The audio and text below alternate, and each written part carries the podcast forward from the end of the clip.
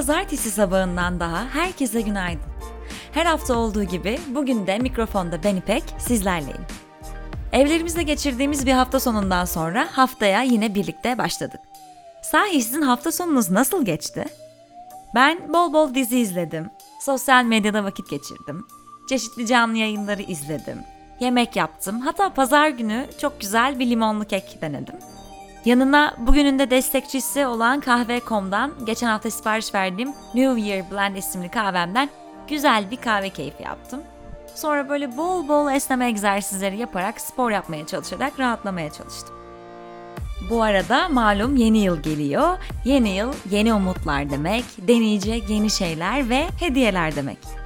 Siz de benim gibi tam bir kahve severseniz ve arkadaşlarınız da öyleyse Kahve.com'a giderek birbirinden farklı dünya kahveleri seçeneklerine ve bu yeni yıl için yapılan yepyeni setlere erişebilirsiniz. Yeni yıl hediyesi arayanlara duyurulur. Ayrıntılar bültende. Evet sonuç olarak umarım sizin de hafta sonunuz güzel geçmiştir ve yeni haftaya hazırsınızdır. Çünkü yepyeni gündemle ve haberlerle sizlerleyiz. Bugün 14 Aralık ve bildiğiniz gibi 2020'nin bitmesine son 2 hafta kaldı. Şirketler yıl sonu özetlerini, sosyal medya platformları 2020 şakalarını teker teker ortaya çıkarıyor. Ben de sizlere şimdi sormak istiyorum.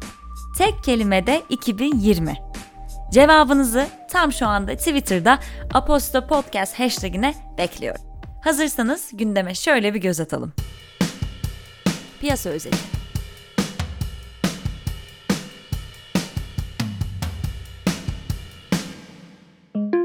Türkiye Cumhuriyet Merkez Bankası verilerine göre cari işlemler hesabı Ekim ayında 273 milyon dolar açık verdi.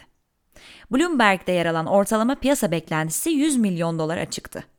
Böylelikle Ekim ayında 30,8 milyar dolardan 33,8 milyar dolara genişleyen 12 aylık cari işlemler açığında Kasım 2018'den bu yana en yüksek seviye görüldü.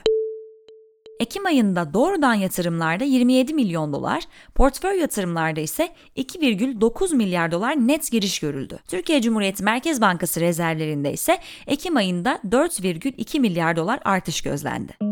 Bankacılık Düzenleme ve Denetleme Kurumu'nun açıkladığı verilere göre içinde 1 milyon liradan fazla para olan hesap sayısı Ekim sonu itibarıyla 322.225'e yükseldi. Böylece milyoner sayısı 10 ayda 96.784 arttı. Milyonerlerin toplam mevduatı ise 10 aylık dönemde 669,8 milyar liralık artış kaydetti. Almanya Merkez Bankası yayımladığı tahmin raporunda Almanya ekonomisinin 2020 yılında %5,5 daralacağını öngördü. Ayrıca ülkenin gelecek yıl için büyüme tahminini %3,2'den %3'e revize etti. Avrupa Birliği liderleri 1,8 trilyon avro tutarında bütçe ve kurtarma paketi üzerinde uzlaşı sağladı. Kurtarma paketi, ekonomileri büyük ölçüde turizme dayandığı için pandemiden daha fazla etkilenen ülkelere yardımcı olacak. Böylece AB, bölgenin kuzey ve güneyi arasındaki pandemiden kaynaklanan ekonomik uçurumu daraltmayı hedefliyor. AB Komisyonu, paketin 2024 yılına kadar Euro bölgesinin ekonomisini %2 büyütebileceğini ve 2022 yılına kadar 2 milyon ek iş yaratabileceğini tahmin ediyor. Ek olarak paketin Avrupa Merkez Bankası'nın enflasyon hedefine yaklaşmasına yardımcı olabileceği tahmin ediliyor. İş Dünyası Türkiye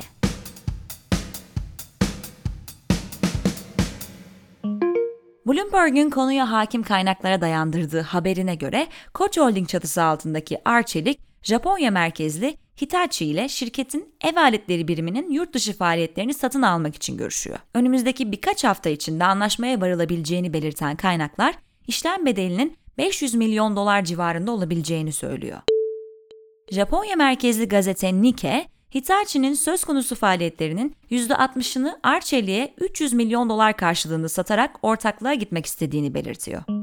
Otomotiv Sanayi Derneği'nin yayımladığı verilere göre Ocak-Kasım 2022 döneminde Türkiye'de sektörün toplam üretimi önceki yılın aynı dönemine kıyasla %13 azalarak yaklaşık 1,15 milyon adet, ihracat ise %28 azalarak yaklaşık 822 bin adet oldu. Yılın ilk 11 ayında sektör 23,1 milyar dolarlık ihracat yaparak Türkiye'nin tüm ihracatı içinde %15'lik payla ilk sırayı aldı.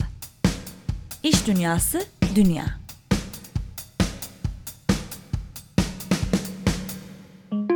Birleşik Krallık merkezli ilaç şirketi AstraZeneca, ABD merkezli Alexion Pharmaceuticals'ı 39 milyar dolara satın almak için anlaşmaya vardı. Şirketin açıklamasına göre Alexion hissedarları her bir hisseleri için 60 dolar nakit ve yaklaşık 115 dolar değerinde AstraZeneca hissesi alacak. Anlaşmayı duyuran AstraZeneca CEO'su Pascal Soriot, bu satın almanın immünoloji alanında ilaç geliştirmeyi hızlandırması ve şirketin şimdiye kadar kapsayamadığı hastalıkları kapsaması için büyük fırsatlar yarattığını söyledi. ABD merkezli yatırım şirketi MSP Sports Capital, Formula 1 takımlarından McLaren Racing'in azınlık ortağı oldu. 2 yıllık bir süreç içinde McLaren'a 185 milyon sterlin yatırım yapacak olan MSP, ilk aşamada takımda %15 hisseye sahip olacak. MSP'nin payı 2022 sonuna kadar azami %33'e yükselebilecek.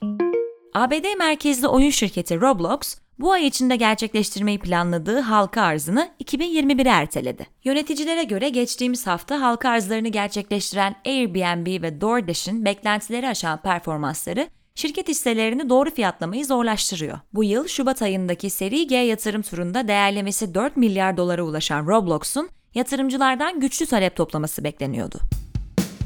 Teknoloji ve Startup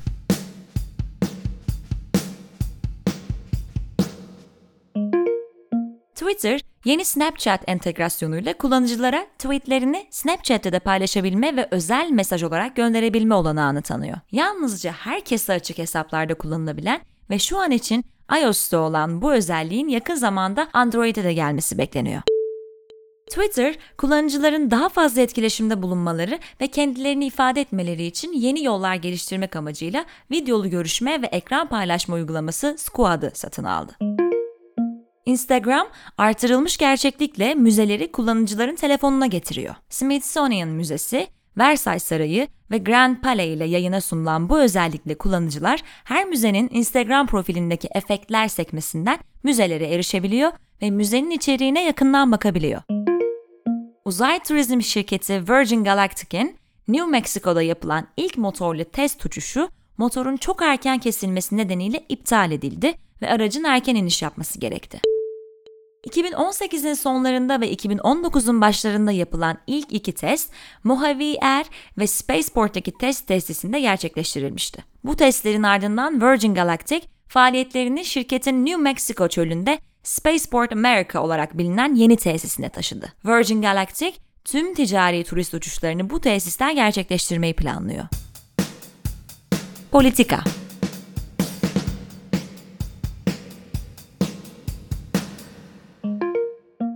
Azerbaycan Savunma Bakanlığı, Azerbaycan, Rusya ve Ermenistan tarafından 10 Kasım'da imzalanan Dağlık Karabağ'da ateşkes bildirisi sonrasında Hadrut kasabasında yakın bir noktada Ermenistan birliklerinin kaldığını ve bu grupların ateşkesi ihlal ettiklerini duyurdu. Bakanlık, ateşkes ihlallerinde toplam 4 askerlerinin hayatını kaybettiğini açıkladı.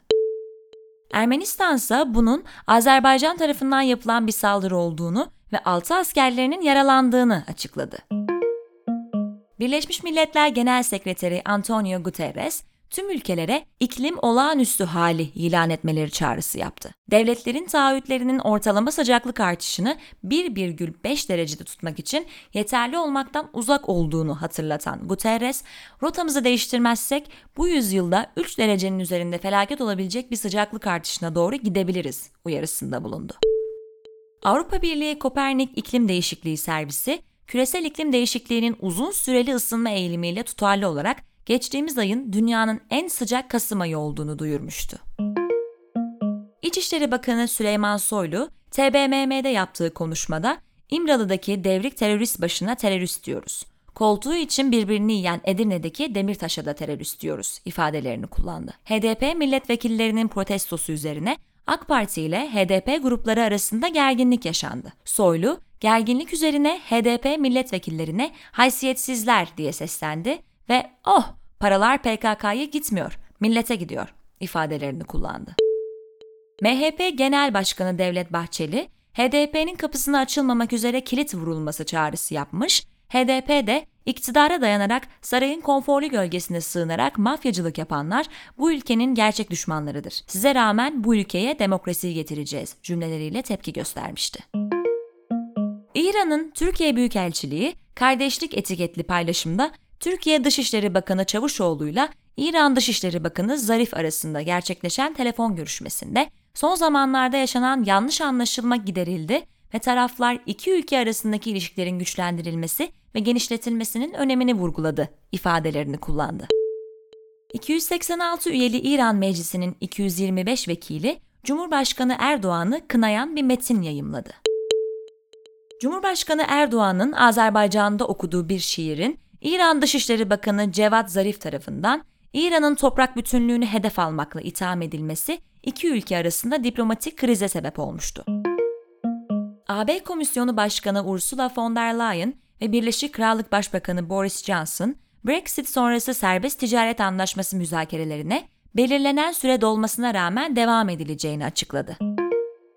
Yunanistan'ın Rodos adasında biri Türkiye'nin konsolosluk çalışanı iki kişi Türkiye için casusluk yaptıkları gerekçesiyle tutuklandı. Spor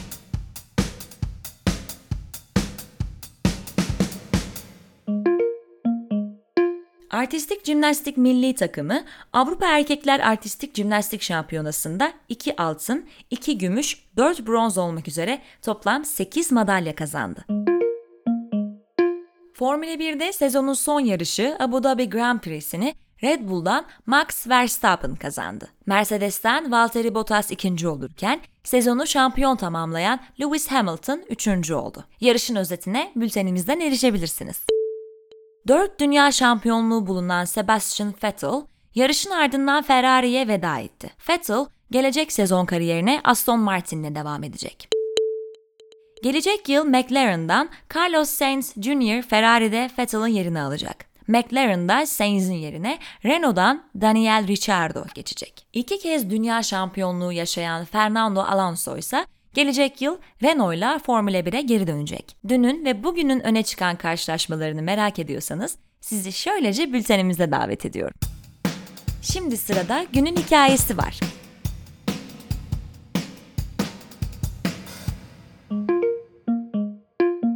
Hakan'ın kaleminden çıkan yazı S-400 tartışmaları hakkında. Hikayenin tamamı için bültenimizde diğer bütün yayınlarımız ve ekibimizin hazırladığı birbirinden güzel diğer her şey için sizi Aposto uygulamamıza bekliyoruz. Sırada ekipten öneriler var. Marmara Üniversitesi Management Club tarafından bu yıl üçüncüsü düzenlenen ve finans dünyasının farklı dallarından üst düzey yöneticileri bir araya getiren Finance Dynamics, yarın 19.30-21.30 saatleri arasında YouTube'da gerçekleşecek. Bankacılık, kurumsal finans, fintech, blockchain ve finans piyasası alanlarında kariyer hedefi olan katılımcılar, etkinlik sayesinde uzman isimlerin deneyimlerini dinleme fırsatı bulacak. Etkinliğe kaydolmak için bültenimizde eklediğimiz linki ziyaret edebilirsiniz.